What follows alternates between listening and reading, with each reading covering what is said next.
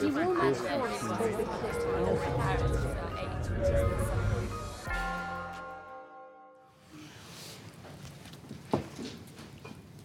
start? Yes. All right, so I'm holding this mic because um, we're recording. It's not going to amplify our voices. um, but good afternoon. My name is Christy Warren. I'm at the University of Leicester in Department of History and Politics. And I'm here today with a panel of people who are doing research on Bermuda in a range of ways. So what I'm going to do is I'm just going to spend five minutes kind of contextualizing Bermuda so that each speaker doesn't have to talk about Bermuda. It's like basics.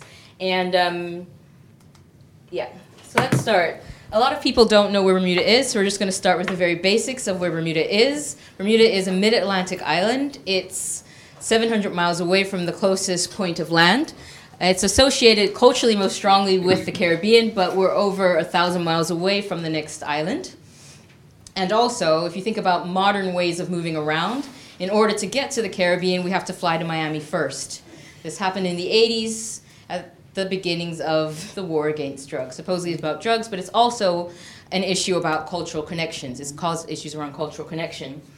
Um, the demographics of Bermuda are quite unique as well. Bermuda historically, in, in our imaginations at least, have been, has been 60% black and 40% white. Those um, numbers, of course, are much too simplistic. There's a lot more dynamic, um, it's much more dynamic than that, but it is the case that it is a majority black country that was historically white ruled. And that will come through in a lot of the papers as well. It's one of the most densely populated places in the world. I've seen many lists. The one I looked at most recently said we're at number 11. There's 21 square miles, one mile wide at the widest point, and it's down as being 100% urban. So there's very little arable land. We're talking about 15%. We don't grow much of our own food. Um, the other thing I think that affects Bermuda that I don't have up there at the moment is religion.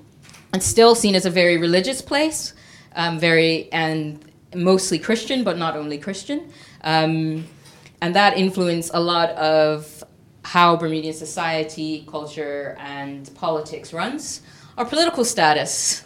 Um, my own work is on the independence debate in Bermuda. Um, we are still a colony. Um, the title that we hold at the moment is British Overseas Territory.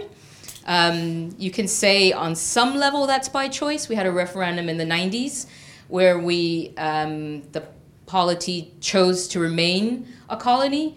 But a lot of that I have argued is about internal politics, about how Bermudians and all the other stuff I just spoke about before impacts how we feel about each other.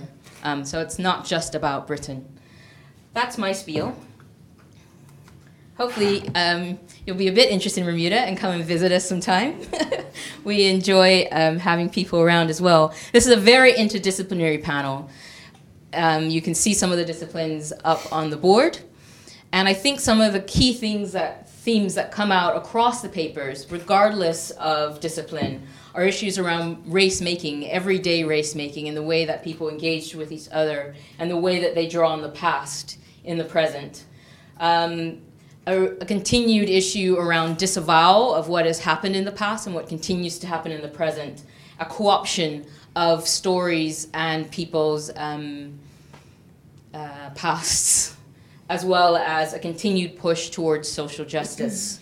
So I'm leaving each of the panelists to introduce themselves. I'm going to go and load up the first speaker's slide, and I'm going to hand the mic over to her, and it is Dana Selassie.